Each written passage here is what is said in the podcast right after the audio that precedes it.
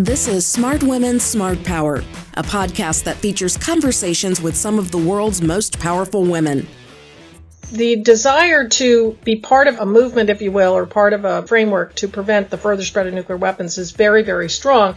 And I would say that the NPT has undoubtedly provided a foundation for nuclear arms control. We feature women who are breaking barriers and shaping the future of foreign policy, national security, international business, and development. I'm Beverly Kirk, the director of the Smart Women, Smart Power Initiative at the Center for Strategic and International Studies in Washington. This episode of our Smart Women PONI Pathbreakers series examines the nuclear nonproliferation regime. Joining me are Ambassador Susan Burk, the former special representative for nuclear nonproliferation, who played a lead role in the 2010 Nuclear Nonproliferation Treaty Review Conference and Dr. Rebecca Davis Gibbons, Assistant Professor of Political Science at the University of Southern Maine and Associate at the Project on Managing the Atom at Harvard's Belfer Center on Science and International Affairs. She's currently leading the field with her research on nuclear nonproliferation. Susan and Rebecca, thank you so much for joining me today. Thank you for having us. Thank you for inviting us. Let's start with the Treaty on Non-Proliferation of Nuclear Weapons, or better known as the NPT. It's the bedrock international treaty to prevent the proliferation of nuclear weapons, promote peaceful nuclear energy uses, and it aims to achieve complete nuclear disarmament. It's been signed by 190 states, and it came into force about 50 years ago. Some are kind of cynical about it. It is a, a critical treaty, but why do you think it's it's endured as long as it has. Ambassador Burk, we'll start with you. Well, you know, I think there there are a lot of cynics and there are a lot of naysayers about uh, this treaty and other treaties. But my own view, the reason why it's existed so long is it's a dynamic treaty, and since it first entered into force, membership has steadily grown over the years. And if it were not a valuable treaty, you would not continue to have countries joining as parties. And I think we've seen it grow from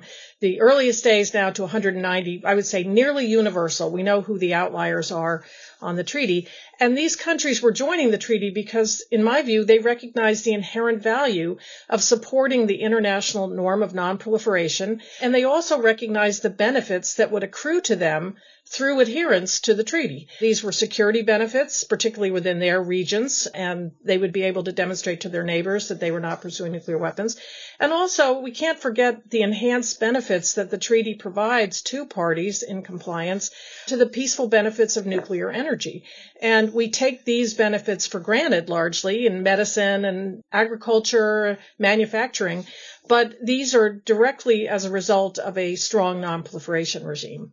Dr. Gibbons, your thoughts. All right. Well, I, I, agree with a lot of what Ambassador Burk had to say. I think I would start by just saying that all members of the international community, I think, have an interest in limiting these destructive weapons. So I think we need to start there. And I think it's also true that a majority of states actually do not want to develop these weapons. And so the NPT is a way for them to publicly and credibly make this commitment. And so I think that's been very valuable in the international system because it's allowed states to have confidence that their neighbors and adversaries or potential adversaries down the line are not going to build nuclear weapons. And if they start to, or they try, or they take actions that are contrary to the treaty, it's likely going to be found out, particularly with the enhanced safeguards that we have now, and that they will be pressured to stop. And so I think when some people are cynical about the NPT, it might be because people are cynical about treaties in general.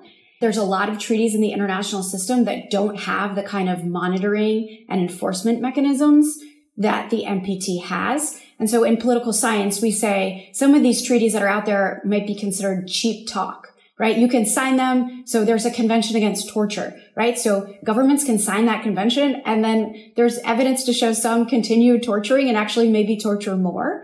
And so that treaty maybe isn't worth a lot, but that's not what the NPT is, right? The NPT requires countries to sign on to these safeguards agreements that allow international inspectors to come onto their sovereign territory and inspect their nuclear activities. So I think in addition to the benefits that Ambassador Burk mentioned, it's really important to think about the safeguards mechanisms, the mechanisms for uh, if a country is not abiding by the treaty, right? They can be referred from the International Atomic Energy Agency, their board of governors over to the UN Security Council. And there are mechanisms to try to punish states and bring them back in line. So I think there's a lot in this treaty that helps states have confidence in it and that relates to its longevity. Dr. Gibbons just nailed it and I think summarizes it beautifully.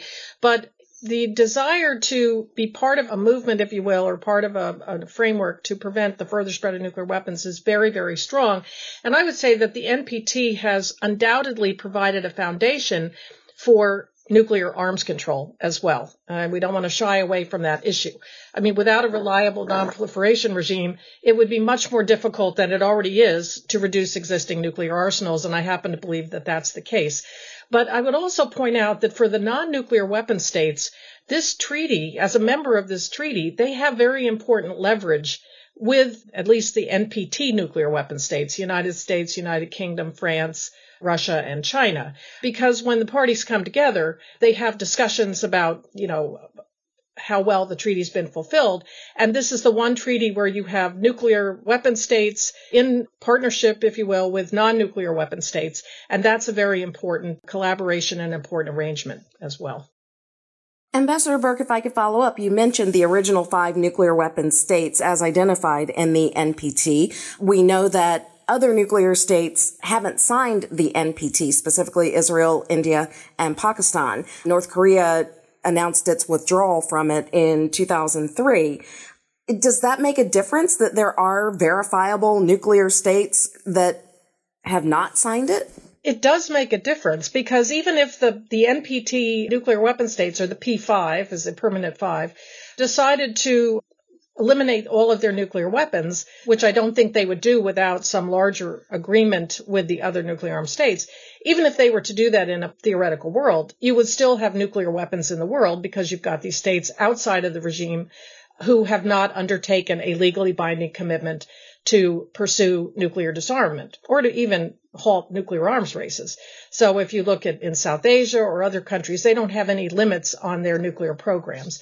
So I think that is important, but I think we need to the P5 have a special responsibility as the countries with the, the largest numbers of nuclear weapons, certainly the US and Russia, that is, that is definitely the case, to provide some leadership and be role models in, in moving forward to a world without the dangers of nuclear weapons. And they need to find other mechanisms for bringing those four out, uh, outliers, if you will, into some sort of a nuclear arms control regime.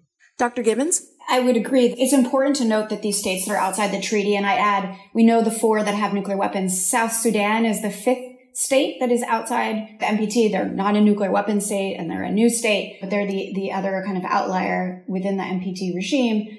I think if we think long term about the treaty, you know, as, as Ambassador Burk said, this is a dynamic treaty and that dynamism is, I think, part of the reason it's been sustained for 50 years.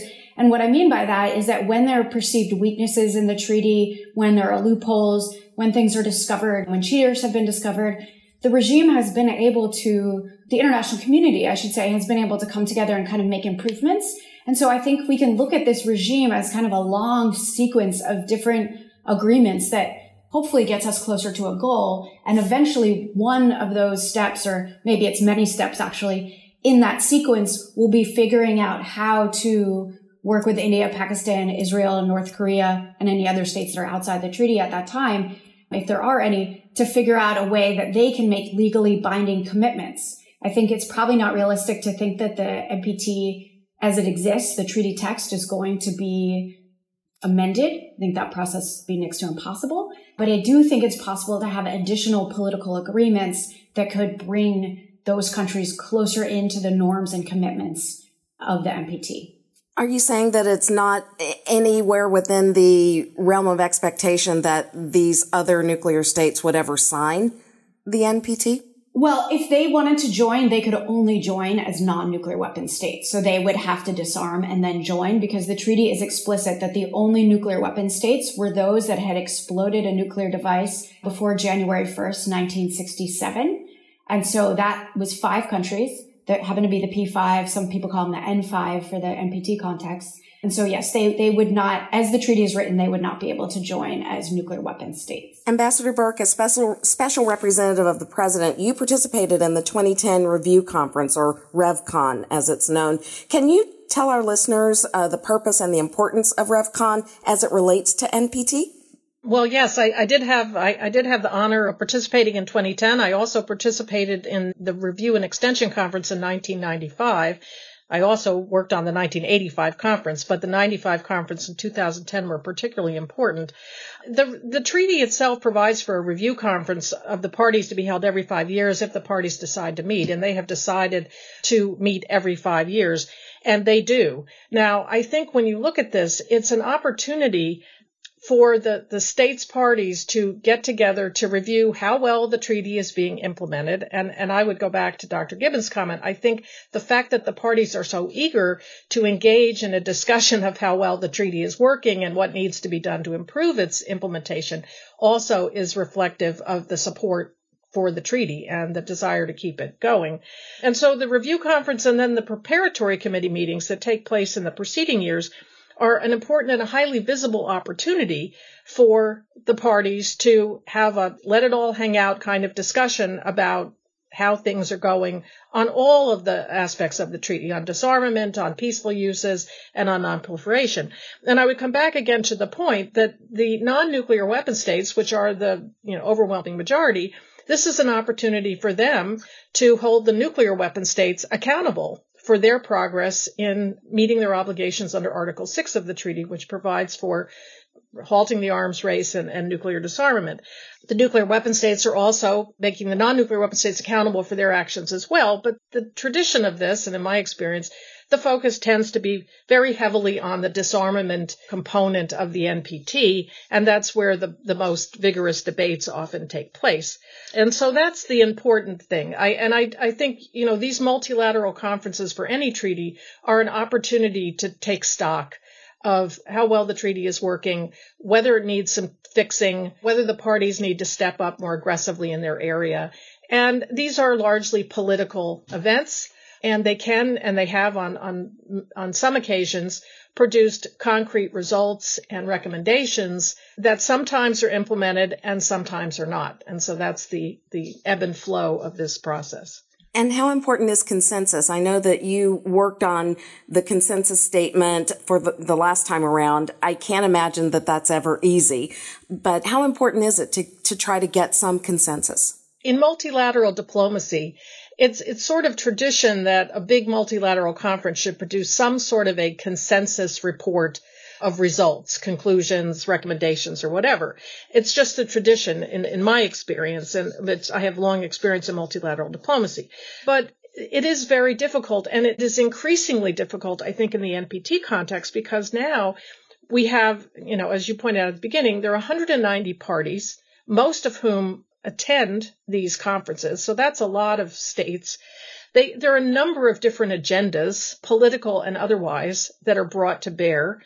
And the number of issues that are being discussed in a review conference today is exponentially larger than it was when I first got into the business back in the 80s. So just I was I always say I was never good at math, but I just know that statistically the chance of having all of these issues come together in a you know a, common statement is probably very very slim.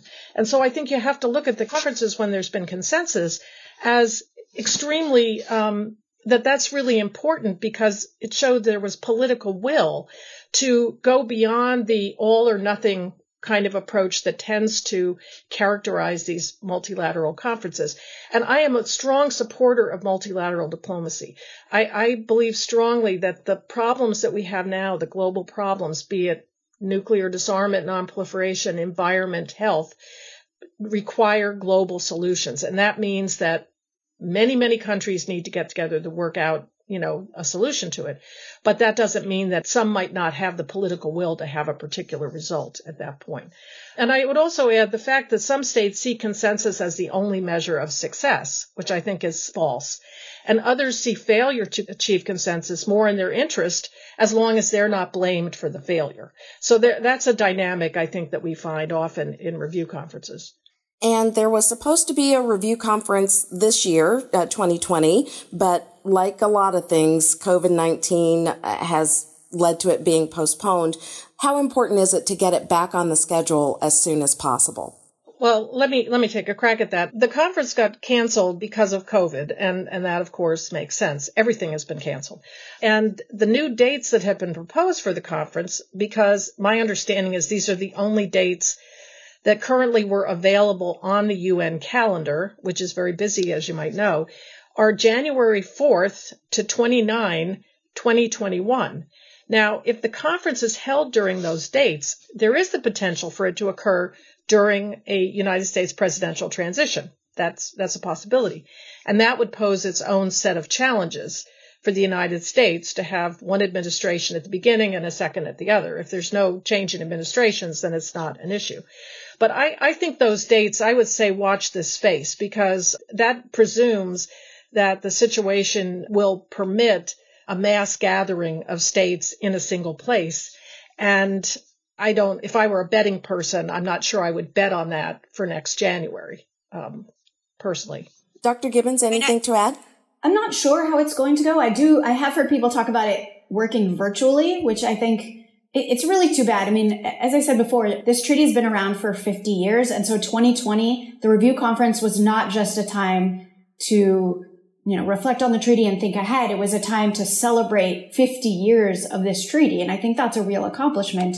And so having the review conference postponed, having it potentially meeting in a virtual capacity, I think is just, is, it's just unfortunate that that sort of celebratory aspect can't be brought up because I do think because there are so many challenges right now and divisions, it would be a nice time for all the members to kind of reflect on what has been accomplished to date um, and what the international community has been able to do. And, and I agree with Rebecca on that. I think it will be unfortunate, but it's also entirely possible that there might be a decision to, to move it again. And I, you know, we, neither Dr. Gibbons or I are intimately involved right now in that, but, you know, these dates, the date's been postponed. It could be postponed again. I have no way of knowing on that. And in any case, while there is a postponement, if it's to January or some other date, hopefully the parties are focusing on the opportunities that are presented by this delay and are trying to use that time constructively. And I have I have read that there are virtual meetings occurring even now, and it would be helpful if these meetings could help to address some of the issues in advance of the actual convening of the conference, preferably in person but virtual, so that they could get to the you know to the real issues. I don't know. I'm not privy to those discussions, and I, I don't know how that's going. But this delay provides real opportunities if parties want to take advantage of it. Let me ask you about the goal of disarmament, which is the goal of the NPT, but there are those states that have been critical and say that the disarmament process is not moving fast enough. And there are those who would say that the Treaty on the Prohibition of Nuclear Weapons, which is commonly known as the Ban Treaty, actually was created because the NPT was not doing enough. Dr. Gibbons, how does the Ban Treaty movement change the nonproliferation environment? I think that that's a really good question that is still, the answer is, is still playing out before us, but I'll try to give you some thoughts on that. One thing I'd say is I do think that the ban treaty movement and the humanitarian movement that came before it, where, where there was a focus on kind of educating leaders about the effects of nuclear weapons on communities, on bodies, on the climate, all sorts of things. I do think that that effort has educated many people about the effects of nuclear weapons. And I think particularly in governments that are non-nuclear that hadn't thought about this and were were part of conferences to talk about these effects, I think I think that was a positive a positive effect. I would say um, that I assume that nuclear weapons are rarely considered by most members of the public, especially in non-nuclear weapon states, but even in nuclear weapon states. And so I think it it's always beneficial if more people are educated on these issues. I think we lost a lot of, you know, with the end of the Cold War, um, we haven't, as a public, kind of thought about these things. So that's one positive effect. Of course, the ban treaty has led to disagreements within the NPT context with the nuclear weapons states. I think this this debate and the back and forth has largely been more contentious than it needed to be. Some US officials and officials from other P5 countries, in my opinion, have been over the top in being pejorative and derogatory in the way they speak about the ban. They say things like it's, or they have said things like it's fundamentally unserious. They're unrealistic. They engage in magical thinking. This is just divisive virtue signaling. And I think the problem here is that this not only alienates the ban supporters, the added supporters, but it also potentially alienates allies who may either be sympathetic to the ban themselves or have publics that are sympathetic to the ban. And I think this, this kind of division that I think both sides play into sometimes does risk future cooperation with the NPT. There's a lot of things that still need to be figured out in the NPT. There's a lot of ways that the NPT could be strengthened. And I think if this is just another thing for the parties to be divided over, then that's unfortunate. But I would say I think what we've seen in the the prep comms is that there hasn't been as much of a focus and that this issue hasn't been as divisive as I think people anticipated that it would. And I assume that's partly because there was so much criticism towards the ban movement that it was going to undermine the NPT that the parties in favor of the ban have gone out of their way to make sure that it doesn't undermine the NPT and they've wanted to show that they still are very supportive of the NPT, even if they also support the ban treaty. If I could follow up. You mentioned the U.S. and the other nuclear states uh, have not actively engaged with the ban treaty. What would it take for them to possibly do so? Or is that even necessary? Well, I think to answer that question, we need to go back a little bit in the history of this movement. There were, in 2013 and 14, over those two years, there were three different conferences on the humanitarian impact of nuclear weapons. These were conferences that each one had more states participating. I think the first one, which was in uh, Oslo, Norway in March of 2013, had about 120 states and it went up from there. Those were conferences that were aimed to educate people about the effects of nuclear weapons. They would bring experts in, doctors in, they would talk about how, you know, nuclear weapons and the radiation uh, affects reproductive health, how it could affect farming and the environment and long-term effects. And so the first conference, as I said, was held by Norway, a NATO ally, and the US and the rest of the P5 put out a press statement or a, a document explaining why they were not going to participate. And in a sense, they argued that they thought that this effort was going to be distracting from larger efforts to work on nuclear nonproliferation and disarmament. I think that was a mistake for the United States. I think looking back, I think the US should have been there particularly because it was this was hosted in an allied nation. Um, I think the U.S. put itself in a box with the other P5 when I think in many ways the U.S. has a better story to tell about nuclear weapons, um, about its transparency, and so I think that was the place in time where the U.S. would have had better luck in terms of engaging. What ended up happening is U.S. sent a delegation to the last of these conferences, which was in December of 2014 in Vienna.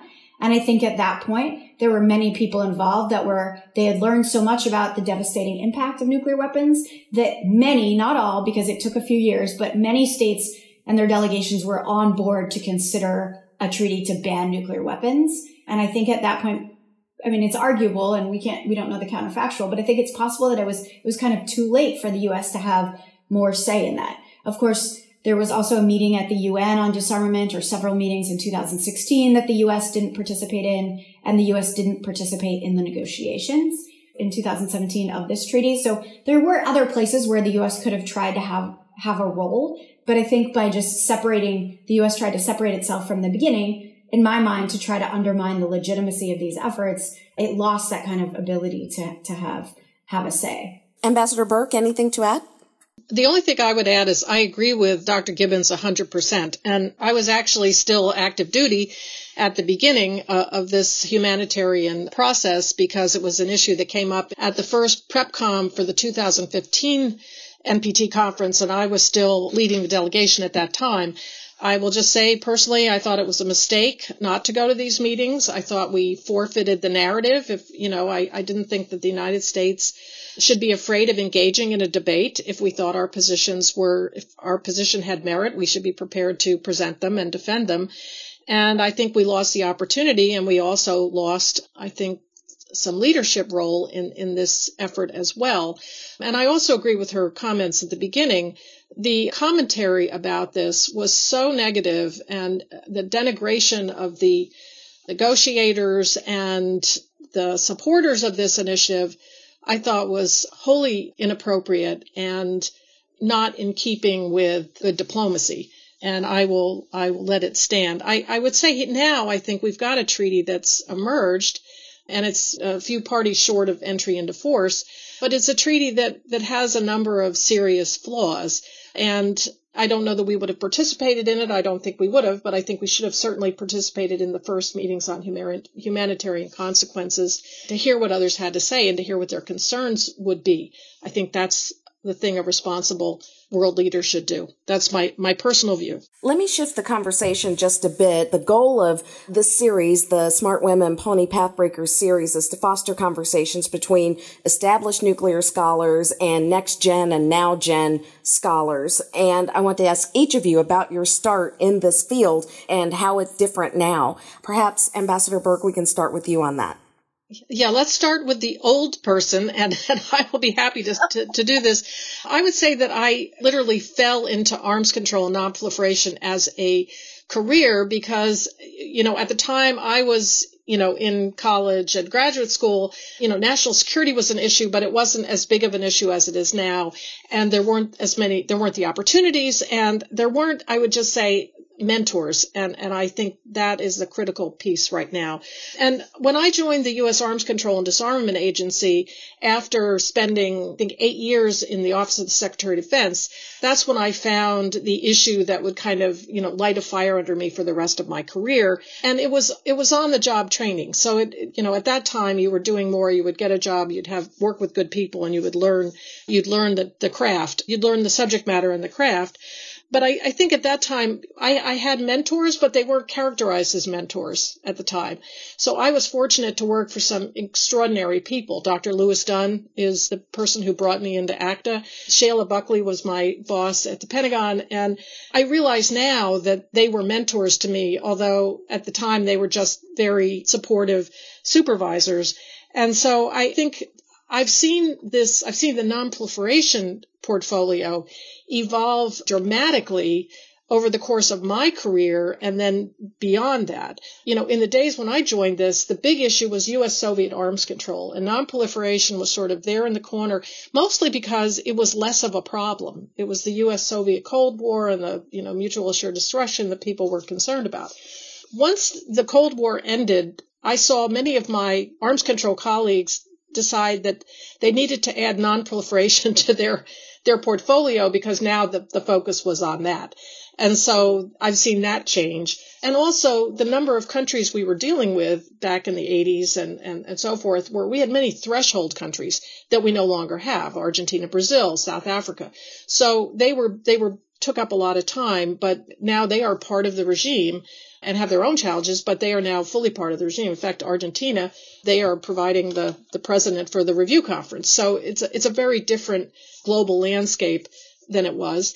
And it's a much more complicated global landscape. So I think the challenges that the now generation and the next generation are facing are that the toughest problems are still there. And it's much more complex because there are many more moving parts.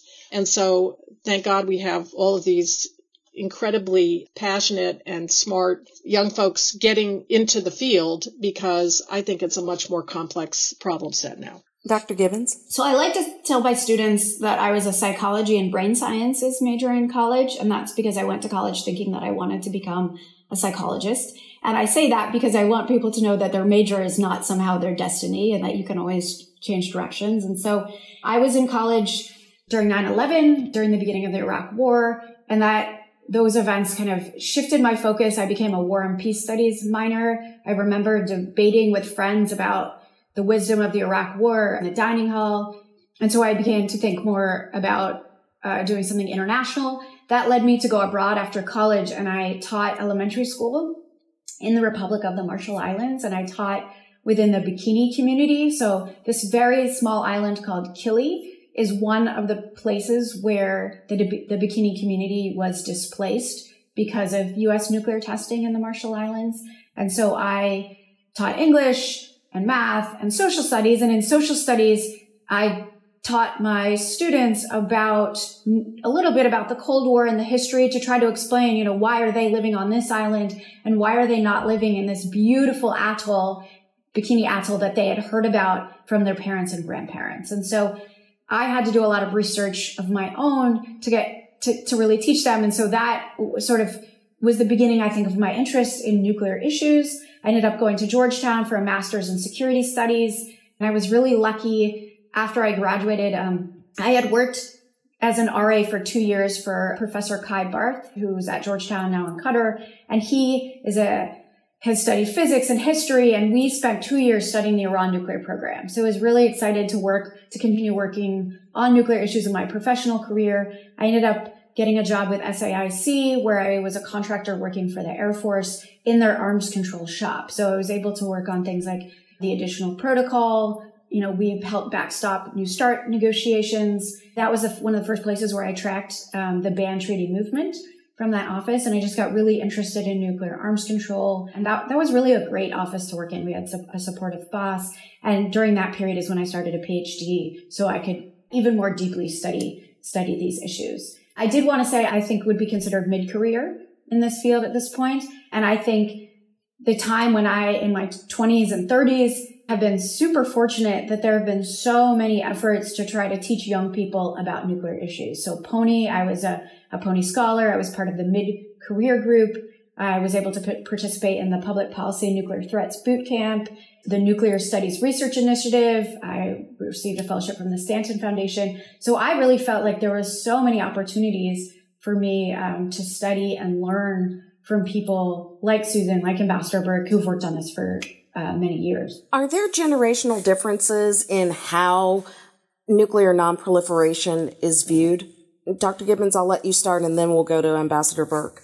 Yeah, I mean, I think that's a good question. I I don't see as many generational differences with the generation that came before me. I mean, I think there is, of course, the concern that there's always people saying we need to get out of Cold War thinking. So I think the challenge there is we learned a lot during the Cold War and we learned important lessons. And so the challenge for us is to think about what is relevant and what isn't relevant, right? And so maybe we're more open to thinking about what's not relevant because we our formative years were not during that time. What I see as a bigger difference though is the the people, the kind of next generation after me, which I have just been so impressed with, with their energy, with the way they have been creative and towards in certain terms of addressing these issues and thinking differently about them. I think I think the fact that they are sort of tech natives where they grew up with email, with Twitter, with social media really shows. I think there is a difference between this next generation in terms of their savviness and sort of using these different modalities than there is in my generation or the one above me.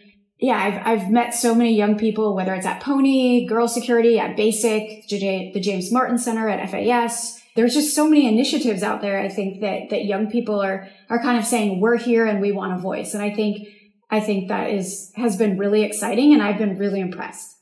Ambassador Burk?